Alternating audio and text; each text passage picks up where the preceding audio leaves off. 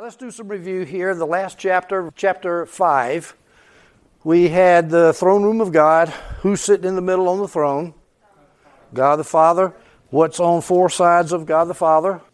The four creatures representing all of His creation. The four beasts are the 24 elders. Who do they represent?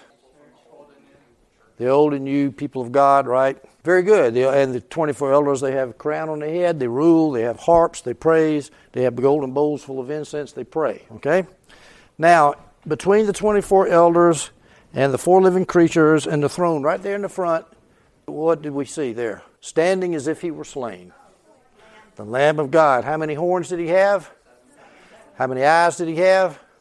Seven horns stand for the divine strength, seven eyes stand for the Holy Spirit, which sees everything and goes out to the world to bring people into the kingdom. Somebody pointed out to me or asked me last Sunday after the teaching, are these things real? All this stuff that we that we're talking about, are they real? And I thought about it a minute. I said, well, they're really in John's head, but they're not really on earth. You ever see the lamb with seven horns?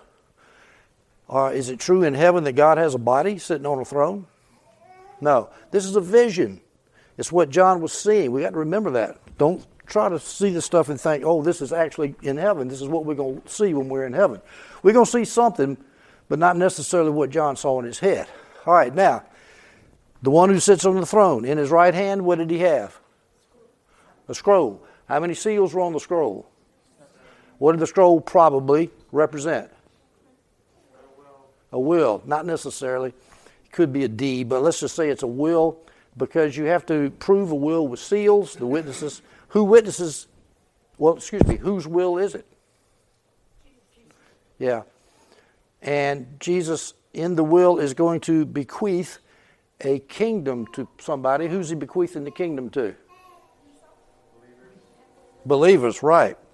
Now, usually a dead person cannot witness his own will because he's dead, but Jesus witnessed his own will, right? How did he do that? Because he rose again. All right. So that's the background where we are. We're going to look now at the first six seals on that scroll. Chapter 6 is about the six seals that are on that scroll. Now, the first four seals are called the four horsemen of the apocalypse. What does the word apocalypse mean? Revelation.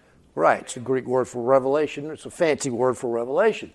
Now, how many of you have heard of the four horsemen of the apocalypse in a different context?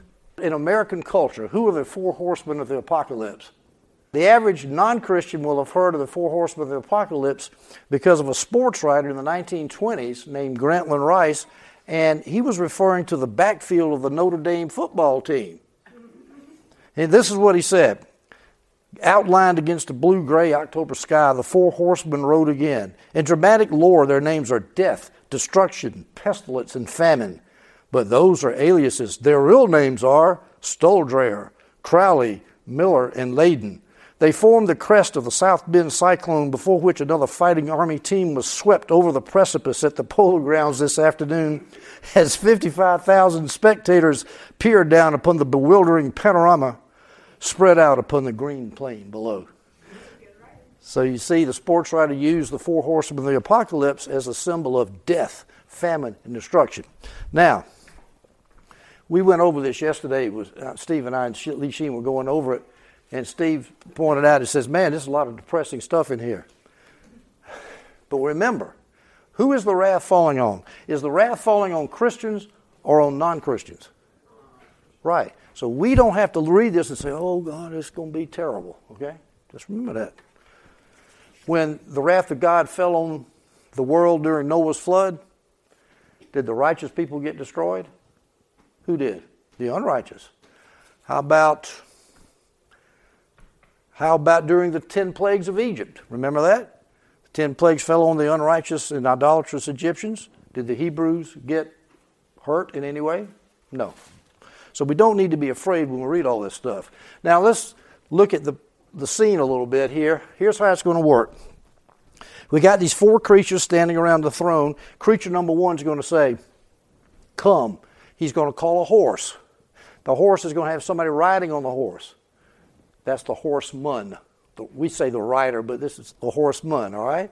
And then uh, creature number two is going to say, Come on, horse number two, rider number two, and so forth, and creature number three and creature number four, as we see here in verses 3, 5, and 7. Now, Revelation 6 2 says this I looked, that's John, looked, and behold, a white horse, and he who sat on it had a bow, and a crown was given to him, and he went out conquering and to conquer. Who rides on a white horse? I'll give you two options. Is it the Antichrist or is it the Christ? All right. Now the reason I ask that question is is because in dispensationalist futurism, it is almost universally held that this horseman on the white horse, the first horseman of the apocalypse, is the Antichrist, the so called Antichrist. And by the way, there is no the Antichrist in the scriptures. There are Antichrist, and there's an Antichrist, little a Antichrist referred to back in the first century, but you cannot find this Antichrist. Now, there is a beast and so forth, which futurists try to put off in the future. We'll talk about that later. It's interesting that here we have Jesus riding on a white horse, and yet he's turned into the Antichrist by futurists. Now, this is a problem, and I'm going to go to a little bit of effort to show you that this rider on the white horse, just by looking at other verses in Revelation, refers to Jesus the Christ, not the Antichrist. All right? First of all, he's riding on a white horse. Look at Revelation 19:11 at the end of the book. Then I saw heaven open. That's John. Saw heaven opened, and there was a white horse. Now, who's riding on this white horse in Revelation 19:11? Its rider is called Faithful and True with capital F, capital T. Who's that referring to? Jesus. He judges and makes war, just like this horse, this this person, this rider is going to make war too because he had a bow, which is an instrument of warfare. So who is this referring to here? Revelation 19, there's no question that's Jesus. Well, we've got another white horse, so that tends to make you think that this white horse is carrying Jesus, not the Antichrist. Let's look at Revelation. Well let me, I tell you, before I go to crown, let's go to bow here. What is a bow used for? Yeah, hunt animals. How about hunting people? In warfare, you know, boom you know, the great steppe riders, Genghis Khan and all those people, they ended up wiping out the Roman Empire's armies because of the bow. And the English bowmen wiped out the French in the Hundred Years' War. The bow is a typical symbol of warfare. Now, this rider on the white horse is going to carry out war. He's going to carry out war on his enemies, on those who killed him and who are killing his prophets, the apostles and the evangelists. Okay? Now, also, this rider was wearing a crown. We go to Revelation 14 14, and we read this. And I looked, and behold, a white cloud, and upon the cloud one sat like, sat like unto the Son of Man. Son of Man, of course, is the messianic name for Jesus. It comes from Daniel 7. Having on his head a golden crown. This guy, the first horseman, has a crown on his head. So, who is the guy that has the crown on his head in Revelation 14 14? Son of Man, right? That's Jesus, right? Well, he's got a crown here. Why would we not say he doesn't have a crown there? He has a crown. What does a crown stand for? Say it again. Leadership, you say? Kingship. Kingship, yeah. The king, just like an authority, like the 24 elders, they're wearing crowns, and then uh, Jesus is wearing a crown too. All right, so one more piece of evidence to show that the first horseman is Jesus. He went out conquering and to conquer. Revelation 3:21 To the one who conquers, and I was talking about to the Christian who conquers, I will give the right to sit with me on my throne. Just as I, this is Jesus speaking, just as I also conquered and sat down with my Father on his throne. So that's a great verse here because it shows God the Father on the throne, God the Son on the throne, and you and me on the throne reigning and ruling. Which is exactly the opposite picture of hunkered down waiting for the nuclear bombs to fall and the Antichrist to throw us in jail because we don't have the microchip under our skin. Okay? So Jesus conquers. The Greek word there is nikao, which we get from which we get Nike, you know, Nike, victory. Revelation 5 5, then one of the elders said to me, Do not weep said to John, Look, the lion from the tribe of Judah, that's Jesus, the root of David, that's Jesus, has conquered so that he's able to open the scroll and its seven seals. So Jesus is a conqueror. So Here we have him riding a white horse. Another in Revelation, he rides a white horse in another place.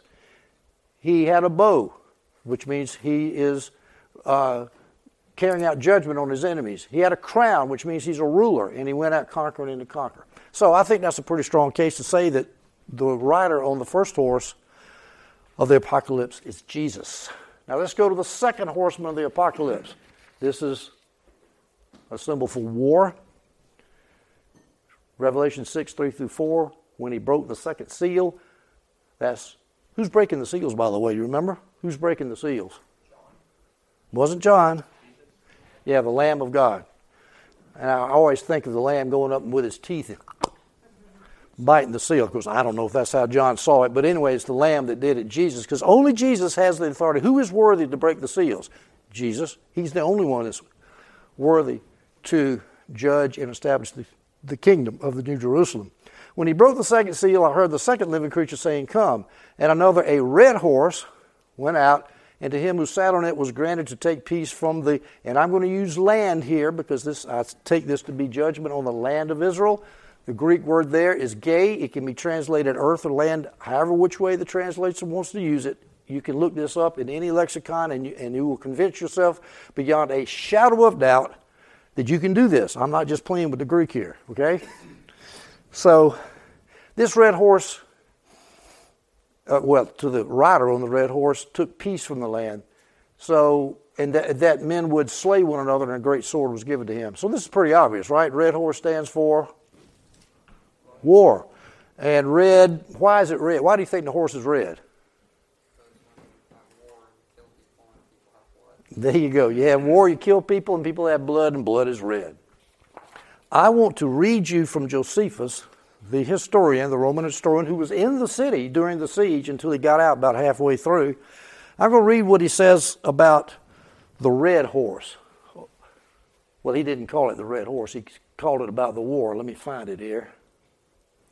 Here's what Josephus says Every city, that's every city in Israel, was divided into two armed camps, two armies encamped against one another, and the preservation of the one party was in the destruction of the other.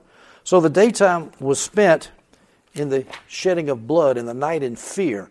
It was then common to see cities filled with dead bodies, still lying unburied, and those of old men mixed with infants, all dead and scattered about together. Women also lay amongst them without any covering for their nakedness. You might then see the whole province full of inexpressible calamities while dread of still more barbarous practices which were threatened was everywhere greater than what had been already perpetrated. You have to read Josephus to get a feel for the Jewish war, how bad it was. And it was predicted in the book of Revelation, as well as in the Olivet Discourse, how bad those judgments were coming on Jerusalem. Yes, sir. There, so let's go to the third seal.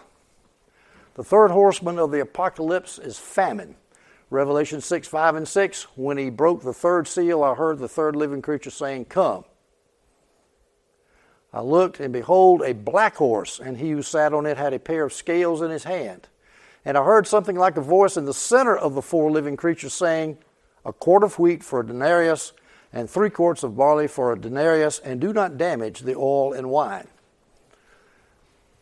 Okay, black horse of famine. Why do you think that the Holy Spirit chose the color black to stand for famine. For whatever reason, black stands for famine. Now he had a pair of scales in his hand. So you see the rider, he's on the black horse, he's got a pair of scales. You've seen them. All right? Let's look at Ezekiel 4.10. Ezekiel is prophesying about the first judgment on Jerusalem, which happened in 586 BC. And he said, The food you eat each day will weigh eight ounces. You will eat it at set times, the King James has from time to time. Eight ounces. I'm assuming that's probably per family, maybe, even if it's per individual. Is that a lot of food? Could you live on eight ounces, say, of wheat a day? Eight ounces is about what? that, there you go. Eight ounces of wheat every day. So, what does that mean? You weigh out food, it means there's not enough of it. Okay? From time to time means when it becomes available at set times, whenever the food's available. So, the scales there represent the weighing of a scarcity of grain. There's not a lot of grain here, famine. Now it says in verse 6 I heard something like a voice in the center of the four living creatures. What do you think? Whose voice is that?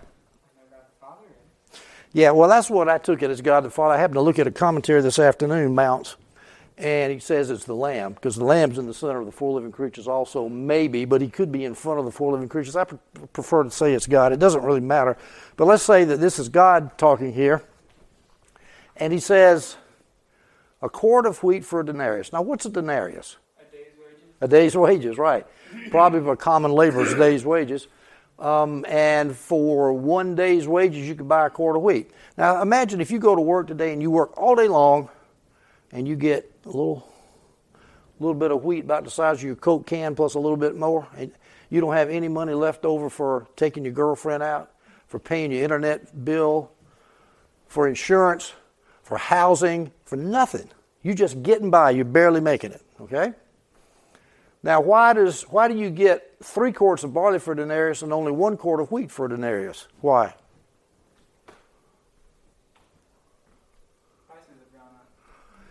Well, no, no, assuming the prices are the same, it's still going to be this way because wheat was the valuable grain. It came in in May or June or so. Excuse me, barley came in in May or June, and wheat came in in June or July. It came in later. And barley was a cheap grain and so you got three quarts of that. But still, that's not very much, and it's lousy grain. You feed horses with your barley, you know. So this is a picture of famine here. Now, the interesting part of, the, of this passage here is verse 6. God says, the voice says, do not damage the oil and wine. And nobody really knows what that means.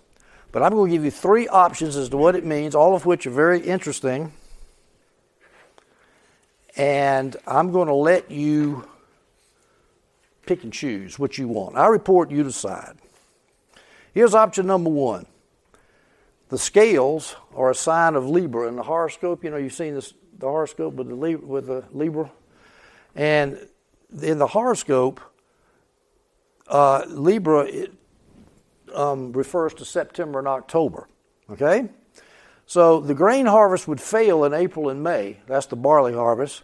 And then it would fail in June. That's the wheat harvest. And then the oil and the wine, they come in in September and October in the fall.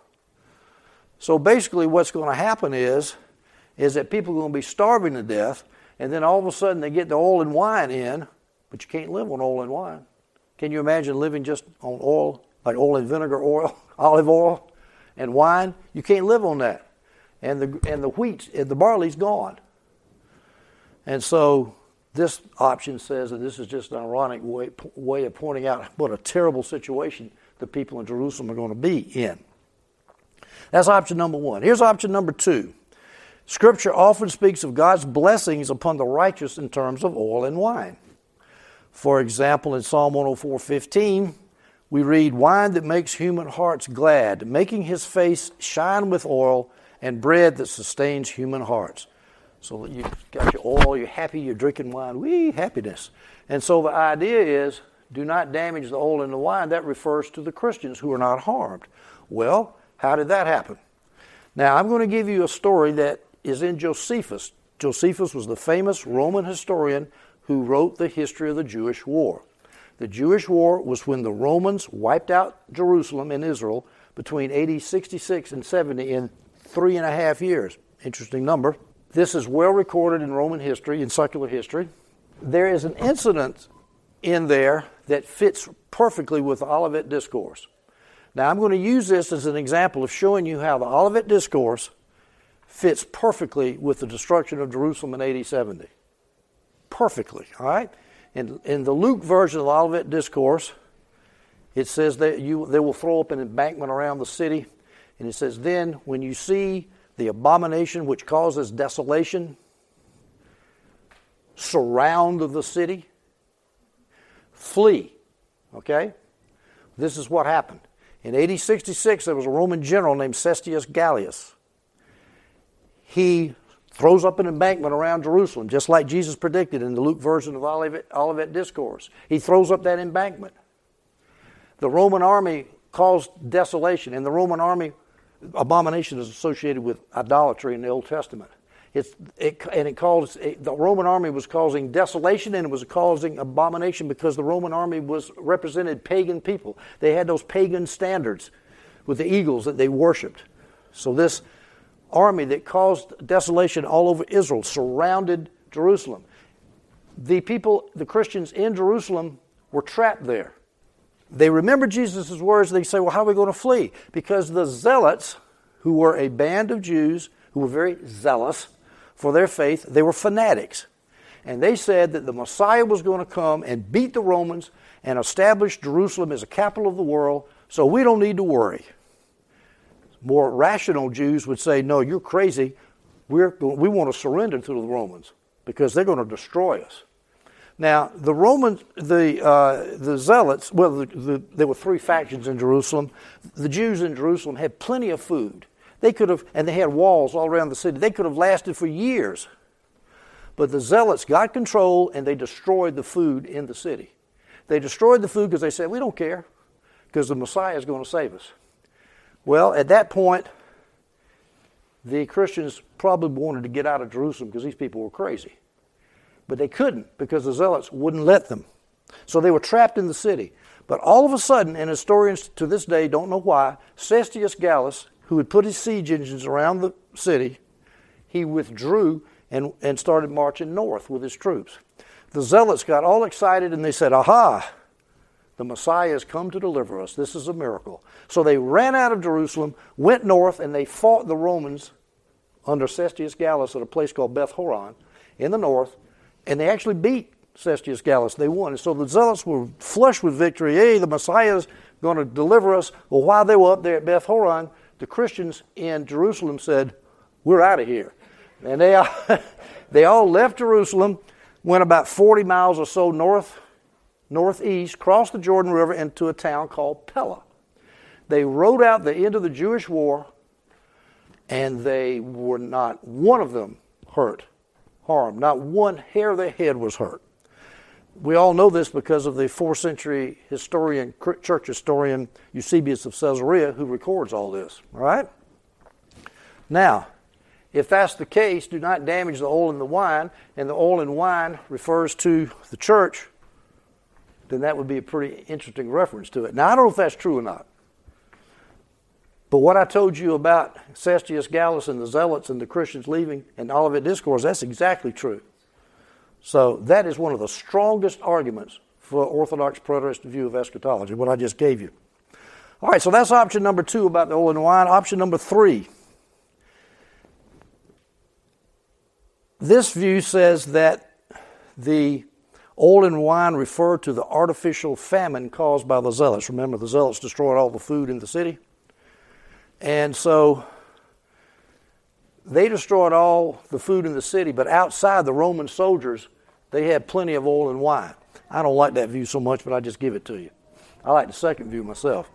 But at any rate, I'm, I do not know exactly what that means, but there's some good speculations right there. And here's famine described by Josephus. As the famine grew worse, the frenzy of the insurgents kept pace with it, and every day both these horrors burned more fiercely. For since nowhere was grain to be seen, men would break into houses, and if they found some, they mistreated the occupants for having denied the possession of it. If they found none, they tortured them as if they had concealed it more carefully.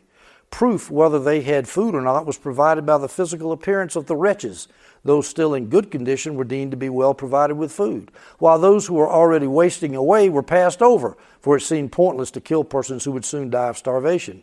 Many secretly bartered their possessions for a single measure of wheat, if they happened to be rich, barley if they were poor. Then they shut themselves up in the darkest corners of their houses. In the extremity of their hunger, some even ate their ground, grain underground, while others baked it, guided by necessity and fear.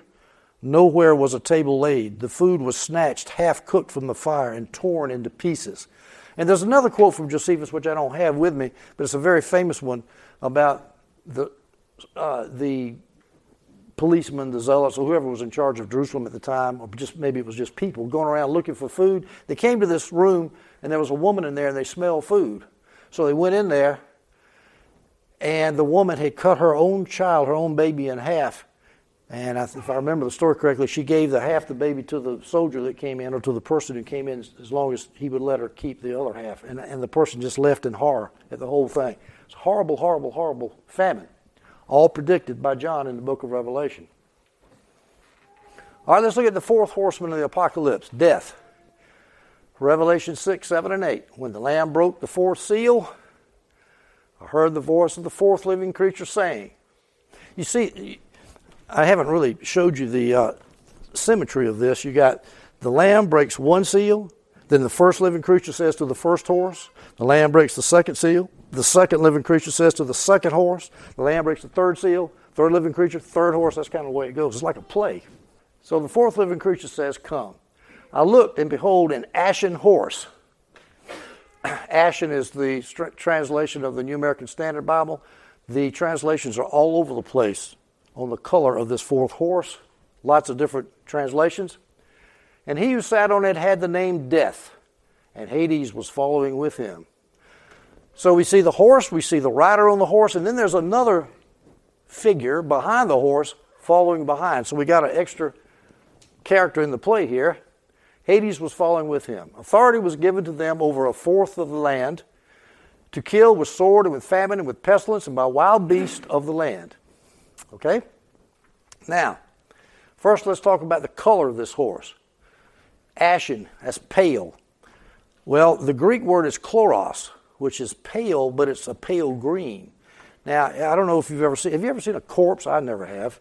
But if you see movies of dead people, what, what do they always do? They get to be real pale and sort of green, they have a green tint to them. Perfect. Pale green. Pale gray green. That's a perfect picture of death, all right? So that's really the color of this ashen horse.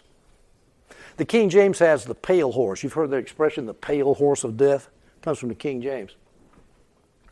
Now, he who sat on this fourth horse had the name Death and Hades was following. Well, Hades actually means death also in Greek. Uh, there's three possible definitions of Hades. One is the shadowy place of the dead where people go as Sheol in the, in the Old Testament, and the ancient Greek pagans believed in that too. But Hades also means grave, and it also just means death. So we've got death followed by death. All right, so authority was given to them, that's to death and Hades, over a fourth of the land. Now, Let's look at this fourth. Remember, we're in the seal judgments now. And we're going to go over six seals tonight. The seventh seal refers to what? Do you remember? Seven trumpets. So it goes like this seven seals, the seventh seal, the seven trumpets. Seven trumpets, the last seven, the last of the trumpets, you break it and it's seven bowls. So that's kind of the structure of it. Now, what we're going to see here, let me the seals destroy one fourth of the land. And this is the verse I just read. Authority was given to them, death and Hades, over a fourth of the land to kill. All right? We get to the seventh seal and we open up the trumpets. And we got trumpets come out. I just give you the first trumpet in Revelation 8 7. The first angel sounded, and there followed hail and fire mingled with blood, and they were cast upon the land, and the third part of trees was burnt up. And you'll see that all the way through the trumpets. It's a third of the land is burnt up. We go now to the bowls. We get to the seventh trumpet. The seventh trumpet blows, and now we got seven bowls. It's 100% destruction. Revelation 16:3, the second angel poured out his bowl into the sea, and it became like the blood of a corpse, and every living thing died that was in the sea. Not one third, not one fourth, but all 100%. Now, what does this show about the judgments of God? This is a, a sort of a common theological truth. How does God do his judgments? They progressively get worse. And why does he do that? To Tries to warn you to get you to repent. And if you don't repent, he said, okay, we're going to up it. And if you don't do that, we're going to wipe you out. Just what happened to the Israelites in 586 BC when the Babylonians got us. What happened to the Israelites in AD 70? They didn't repent, and so they got wiped out. How can we apply that to today? Well, how about, well, you know, the 9 11 was bad, right? 2001. How about 2008, the financial crisis that scared everybody to death? And now 2020, we got COVID 19. Seems to me things are getting worse and worse and worse. and the idea is America better repent or we're going to end up like this 100% gone. I can't predict that. I'm not a prophet. I don't know, but a thought did cross my mind. Now, the disasters that fell on Jerusalem and Israel are summarized with these this formula, if I will. It comes from the Old Testament: sword, famine, pestilence, and wild beast. Sword, famine, pestilence, and beast, wild beast. In Ezekiel 14:21, Ezekiel is a, an exilic prophet prophesying of the destruction of Jerusalem in, eight, in BC 586. He says, For this is what the Lord God says How much worse will it be when I send my four devastating judgments against Jerusalem? Sword. See the sword? John says sword. Ezekiel says sword. John says famine's coming. Ezekiel says famine's coming. Uh, John says wild beasts are coming. Ezekiel says dangerous animals, which is wild beast. And John says pestilence coming, and Ezekiel says plague is coming. plague just another word for pestilence. So you see, John is using Old Testament language to describe New Testament realities. Now, John sees this stuff in a vision. He's got to go back and write it down somewhere, right? How does he write it down? He, he refers to his knowledge of the Old Testament and writes down what he knows from the Old Testament to describe what he saw. There's a parallel. The same Holy Spirit wrote the Old Testament, wrote the New Testament.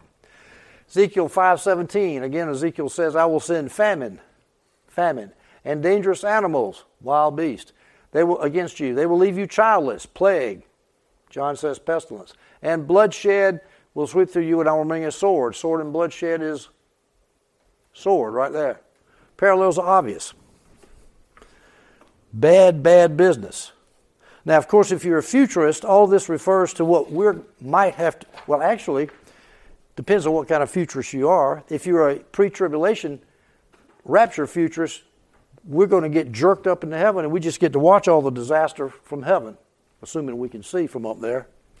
But if you're a futurist that believes you're going to go through the tribulation, all this terrible stuff uh, refers to a possible future for you and me. Now, which view would you rather hold? Would you rather believe that all this stuff has already been poured out on God's enemies, or would you rather believe that we're going to have to go through this? in the future. This is why the book of Revelation has brought so much fear upon Christians. I could give you example after I just had two in the last couple months. People called up or emailed, contacted me, and said they were scared to death.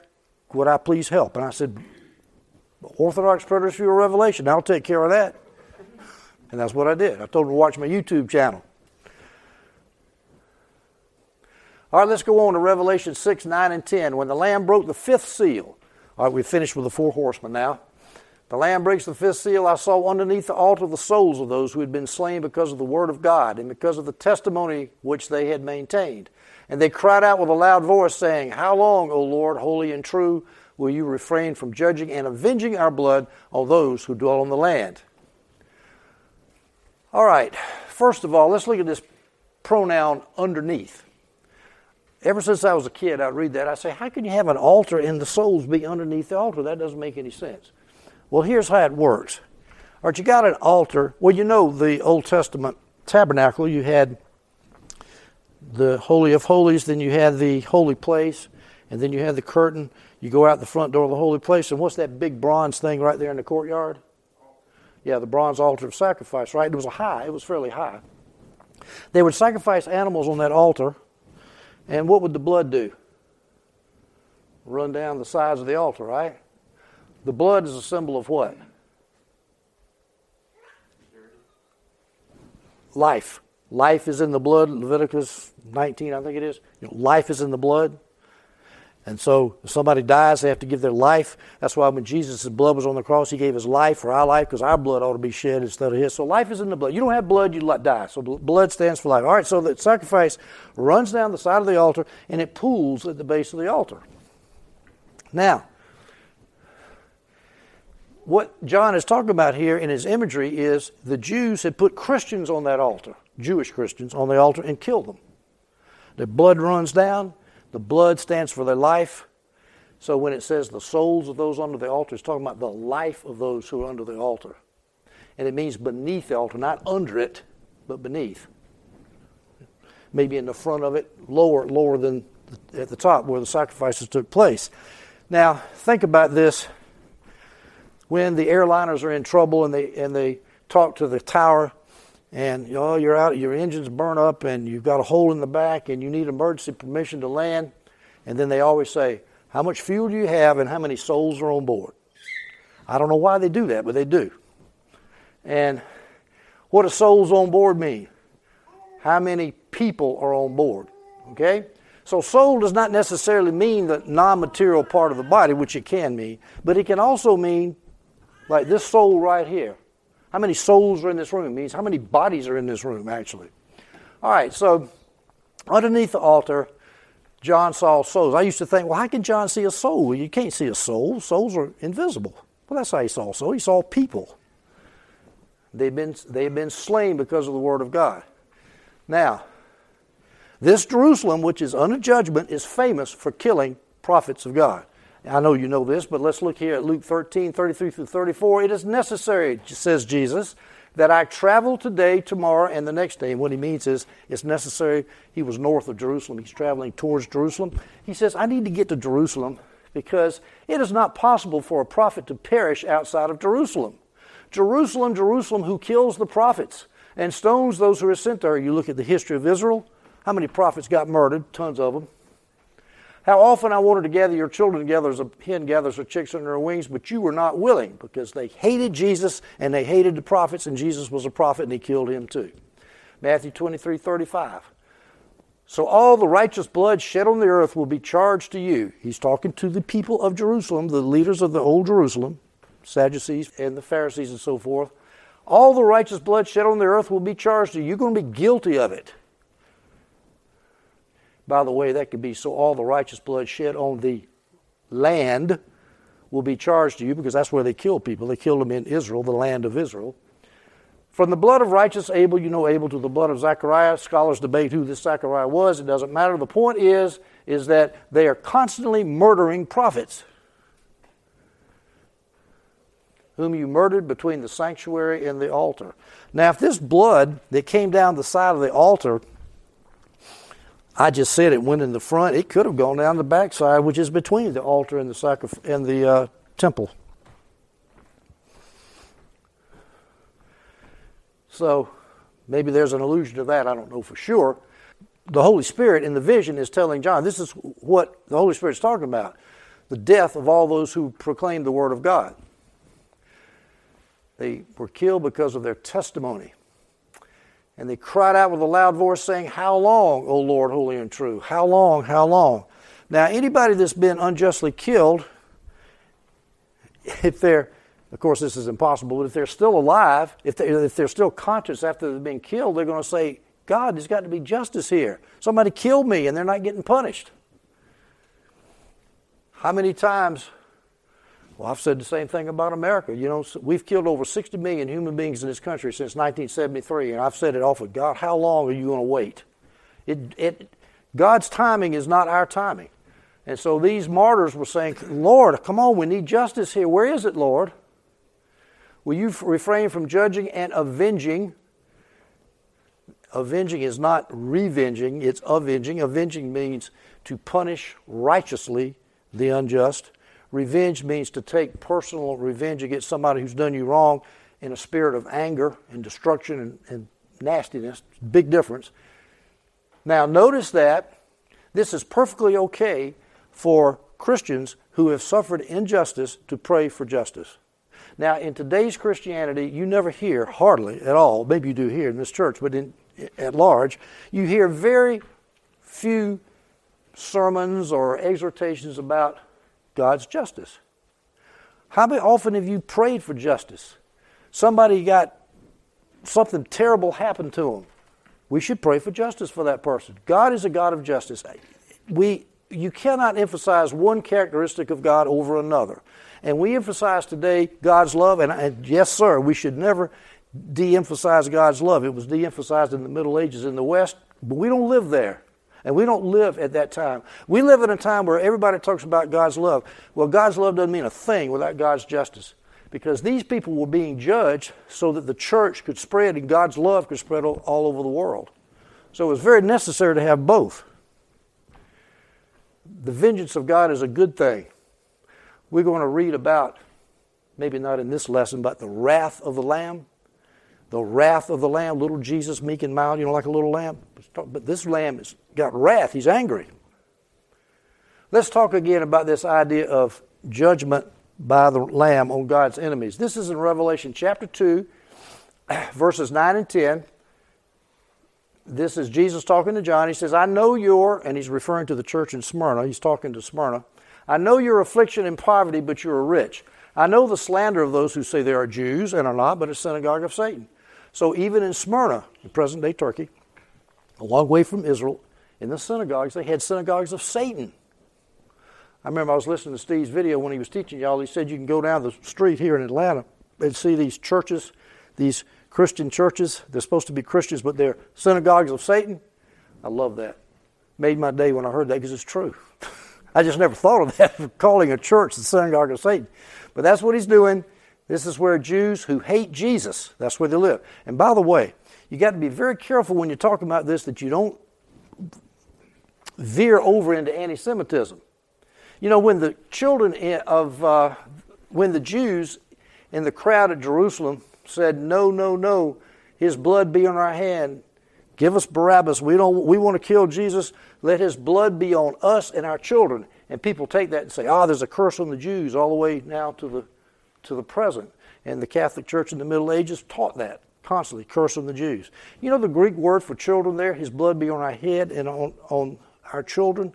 That Greek word is not the word that means our descendants, grandchildren, great grandchildren on down. It means the first generation of descendants, your immediate children. That judgment was carried out in AD 70 when Jerusalem was wiped out and the Jews paid for murdering Jesus. And that means that today you cannot blame a Jew for what happened in 87 any more than you can blame an Italian because the Romans put Jesus up on the cross. You can't do it, and we got to be careful. So when I'm talking about judgment on the Jews, I'm talking about apostate Jews, synagogue of Satan Jews, evil Jews that killed Jesus. I'm not talking about all Jews. And continuing here in Revelation 2:10, Jesus says, "Don't be afraid." He's talking to the church in Smyrna. Don't be afraid of what you're about to suffer. Look, the devil is about to throw some of you into prison to test you, and you will experience affliction for 10 days. Be faithful to the point of death and I will give you the crown of life. So, these persecuting Jews were killing Christians. And that's another thing. I was telling Steve this afternoon, so I've always, in, in the Luke version of the Olivet Discourse, Jesus says, Don't worry, not a hair of your head is going to be destroyed, right? And then he says, And some of you they will kill. You ever thought about that? Not a hair of your head is going to be destroyed, but some of you they're going to kill because Jesus took the long view. If somebody kills me, I'm going to be immediately resurrected and I get my hair back. So I'm not saying that this judgment on Jerusalem, uh, that the persecuting Jews are not going to get away with killing some people. They are because their souls are under the altar. They've been slain, they've been killed. And it's the uh, evil Jews that are doing that, the persecuting Jews that are doing that. Matthew 10 17, this is Jesus talking to his disciples. He says, Beware of them. He's talking about the Jews, the, the Sadducees, the Pharisees, the Jews at his time. They will hand you over to local courts and flog you in their synagogues. Local courts, of course, they had local courts in each synagogue around the country, and the Jews there would just arrest the Christians, accuse them of blasphemy, throw them to the court. Jesus predicted that. This is all through the New Testament what these Jews were going to be doing to the early church, the early disciples. And John is writing about that. Luke 21 22, this is Luke's version of the Olivet Discourse. These are days of vengeance to fulfill all the things are written. I'm going along with the idea here that God brings vengeance, He avenges. God avenges those who are slain for His word. He brings justice to those who are slain. All those who were killed by ISIS in the Middle East, He's going to bring justice for them. God is a God of justice. All those Christians who were killed in the Cultural Revolution in China, there's going to be justice for them. 2 Thessalonians 1 6 6. Since it is just for God to repay with affliction those who afflict you. It is just. It is right. It is righteous for God to repay with affliction those who afflict you. We do not need to be ashamed to ask God for justice. They will pay the penalty of eternal destruction from the Lord's presence and from his glorious strength. 1 Thessalonians 5 9. But again, now this is talking about judgment on the bad guys. What about the good guys? 1 Thessalonians 5 9. For God has not destined us for wrath, but for obtaining salvation through our Lord Jesus Christ. God will never put wrath on his church. Never. He might chastise his church, he might punish us a little bit to get us to fly right, but he's not going to destroy us. But he will destroy his enemies. We go now to Revelation 6:11.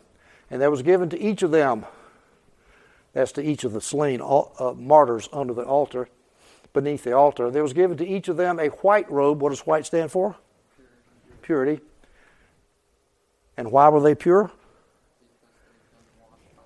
They had been washed by the blood of the Lamb. And they were told that they should rest for a little while longer until the number of their fellow servants and their brethren who were to be killed, even as they had been, would be completed also. So they're saying, How long, O Lord, how long? And this is the answer they get. Well, you got to wait a little bit more. Some of your buddies are going to get killed. And I read that and I think, you know, Jesus is so blase about people getting killed.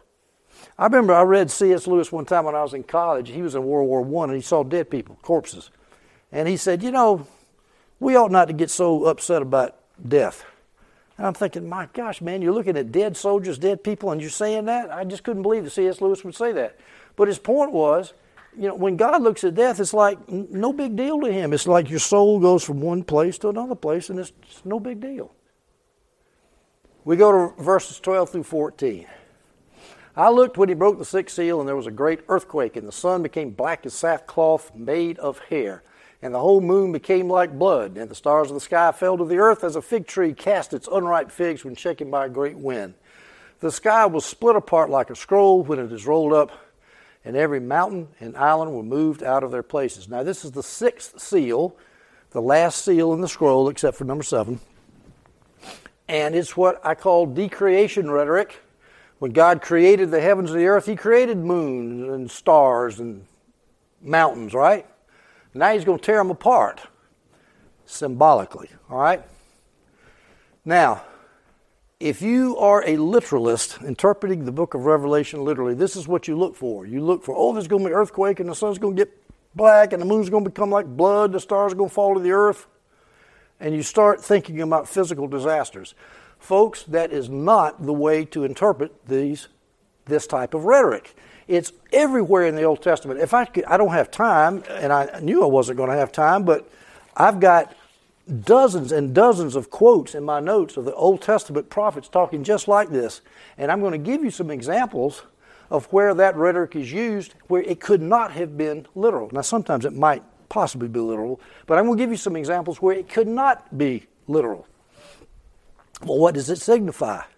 Whenever the Old Testament prophets prophesied like this, it was referring to regime change. The old kingdom's going down, and a new one's going to take its place. It could be Babylon, it could be Egypt, it could be Israel itself, actually. But it's not meant to be interpreted literally.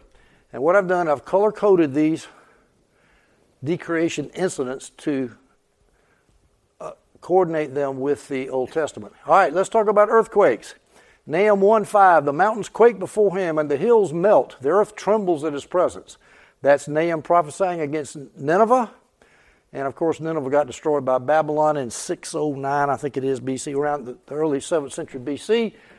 And, and it's very famous in ancient history. You read, I've read the story many times. There's not one mention of earthquakes, not one mention of the hills melting, not one mention of the earth trembling.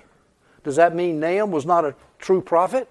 No, that's just the language they used to describe the destruction of Assyria. That's all it meant. Let's look at Hebrews 12, 26 through 28.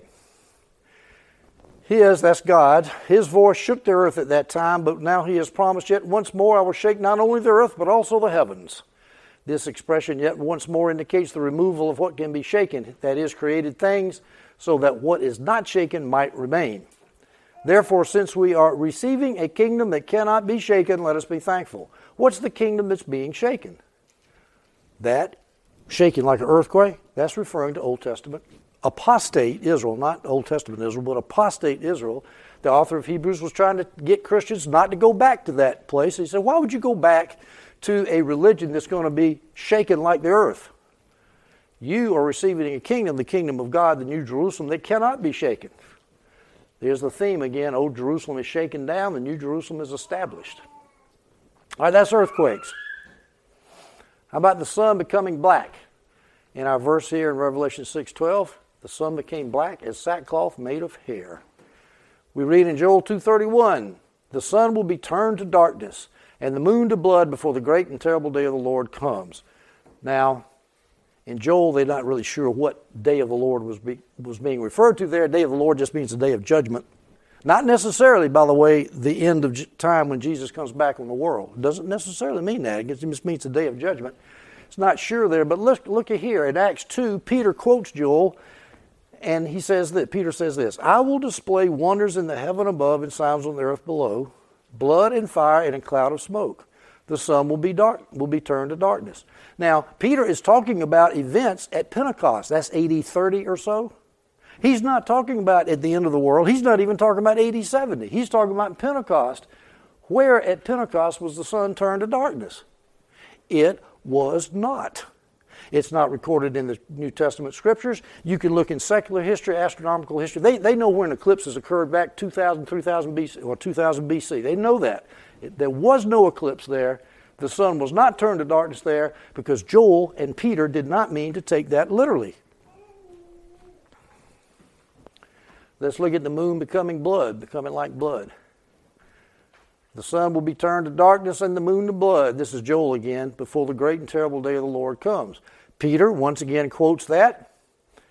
I just read this a minute ago, but let's focus on this part of it. The sun will be turned to darkness and the moon to blood. Now, if you are a literalist and want to be literal about all this, is the moon, did the moon turn to blood in AD 30 at the time of Pentecost? I mean, was there hemoglobin up there in the sky? Did the moon literally turn to blood? No. Now, what futurists will do is they say, well, it just looks like blood because there's a nuclear explosion and the nuclear fallout goes in the air and it gets in front of the moon and you have a blood moon. You've seen the stuff on YouTube, I see it all the time. A blood moon, the end of the world. But that's not literal, is it? That means the moon is like blood. Yes, sir. Well, um, when there is a lunar eclipse, the moon does turn red, as, like blood, and then at the literally or metaphorically. No, literally. In your eyes, but but in the is the moon itself? Is it still the same white dust? Yeah, yeah. We just see it red because yeah. of the way the shadows. Yeah.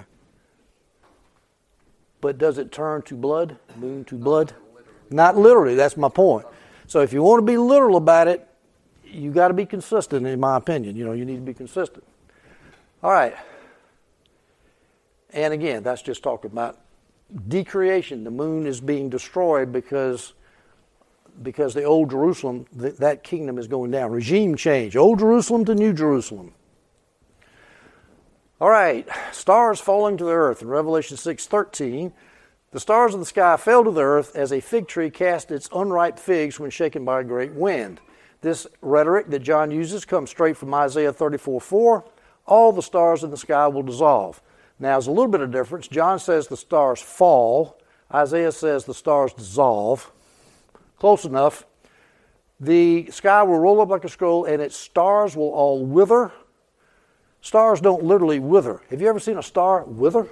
No as leaves wither on the vine, foliage on the fig tree. Notice the fig tree. Paul John uses the term fig tree, cast its unripe figs. This is like foliage on the fig tree, not the figs themselves, but the leaves withering. So it's a similar type rhetoric. In Daniel 8:10, it, this is the little horn on one of the beasts there, grew as high as the heavenly army. That's the heavenly army of angels. Made some of the army of angels and some of the stars fall to the earth. Is that literal? Stars falling to the earth? Because what would happen if a star fell to the earth literally? It wouldn't even have to get here. It would just get close. Poof. And we'd be toast. You can't take that stuff literally, folks. Revelation 6:14a, the sky was split apart like a scroll when it is rolled up. Now, the Greek here is a little bit ambiguous, so you can picture it in various ways. You can picture it with the sky rolling up this way or rolling down this way. The way I looked at it was it split in the middle and one half went up and one half went down. Whatever John saw, I don't know, but the sky was upset. It was all rolled up there, rolled up there. John, where did John get that rhetoric? Right out of Isaiah 34 4. All the stars in the sky will dissolve, the sky will roll up like a scroll. So it's rolling here, it's split apart and rolling. Other versions don't have that split apart. The Greek is not clear. It just says it rolled up like a scroll. Um, and here in Isaiah, the sky will roll up like a scroll. And again, I don't know how literally, can the sky literally roll up like a scroll? I don't know how you would literally interpret that. Although certain futurists love to say we've got to interpret the book of Revelation literally. You can't ter- interpret the symbols in the book of Revelation literally without ended up in La La Land. All right, how about the mountains being moved? Revelation 6:14, every mountain and island were moved. This comes out of Ezekiel 38:20, or one example comes out of Ezekiel 38:20. The mountains will be demolished, the cliffs will collapse. I think I've given you the idea. And by the way, it's this is good to remember when you get to the Olivet discourse, the same type of rhetoric. The blood will be the moon will be turned to blood, the sky will be turned dark. Same rhetoric. Don't take that literally. All right, we'll finish up here. Revelation 6, verses 15 through 17. Then the kings of the earth, and I'm going to translate that as rulers of the land. Kings, the Greek word, I looked it up, and it's basileos. Uh, one of the alternate definitions was ruler, and the nation of Israel had rulers in the Sanhedrin, rulers, and of course, gay, earth, gay can be translated as land. So we're going to say then the rulers of the land and the great men and the commanders and rich and strong and every slave, that means the big shots and the small fry, all of them hid themselves in the caves and among the rocks of the mountains, and they said to the mountains and to the rocks, Fall on us and hide us from the presence of him who sits on the throne and from the wrath of the Lamb. For the great day of their wrath has come. Who is able to stand? All right. I mentioned earlier about the wrath of the Lamb. This is where I saw it right here. The wrath of the Lamb. Little Jesus, meek and mild, little lamb, you know, with a little fluffy fur. This, this lamb is angry. He's got wrath. He's, he's full of wrath upon those who killed him and who are killing his people. And who is, who is he sharing his wrath with? Hide us from the presence of him who sits on the throne. Who is that? God the Father. And from the wrath of the Lamb. God the Son. So God the Father and God the Son are both gods of wrath. They're gods of love too. I'm not trying to deny that, of course, but they're also a God of wrath. The great day of their wrath has come. The great day, I interpret that to be AD 70 when the Romans completely fried Jerusalem and burned it to the ground. Now, where did this come from? Look at the I'm going to look at two aspects of this these two verses.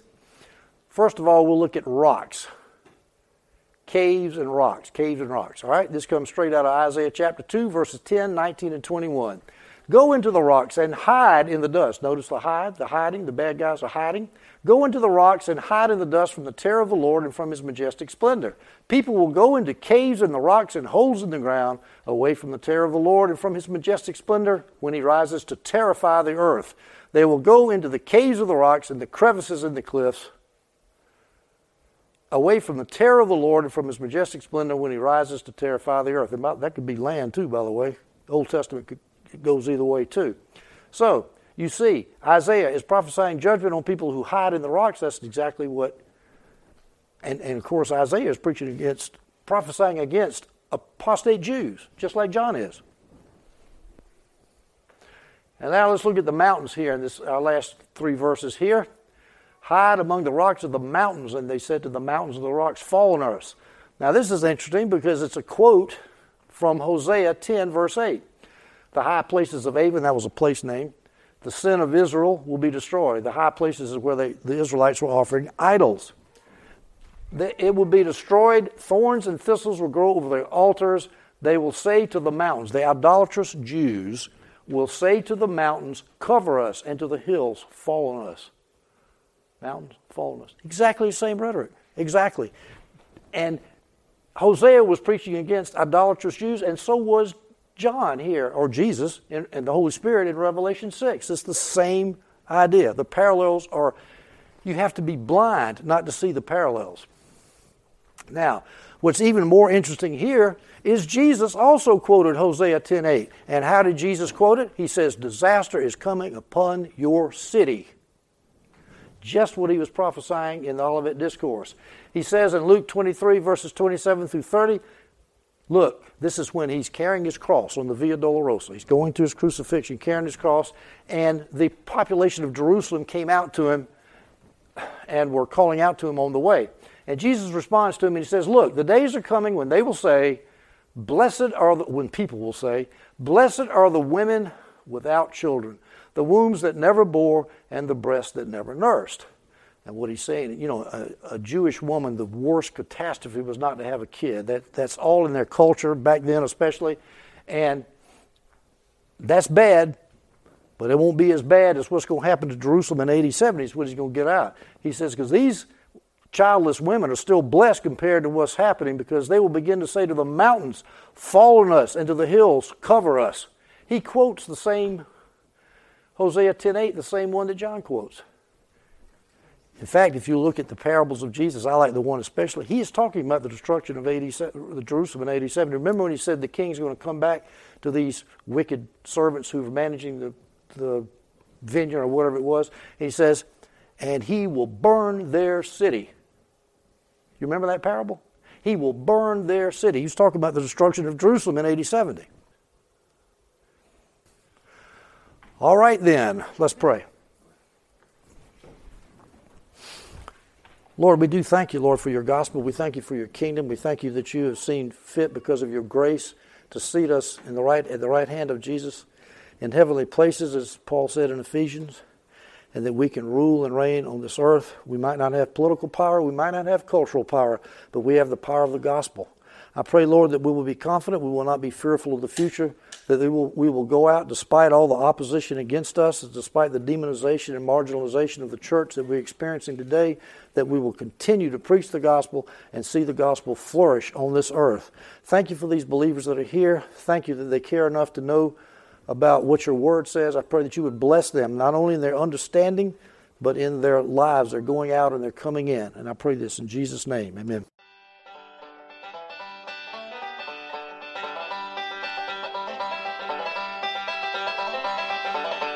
This message was produced by the New Testament Reformation Fellowship, reforming today's church with New Testament church practices. Permission is hereby granted for you to reproduce this message. You can find us on the web at www.ntrf.org. May God bless you as you seek to follow Him in complete obedience to His Word. May your faith in the Lord Jesus be strengthened and your daily walk with Him deepened.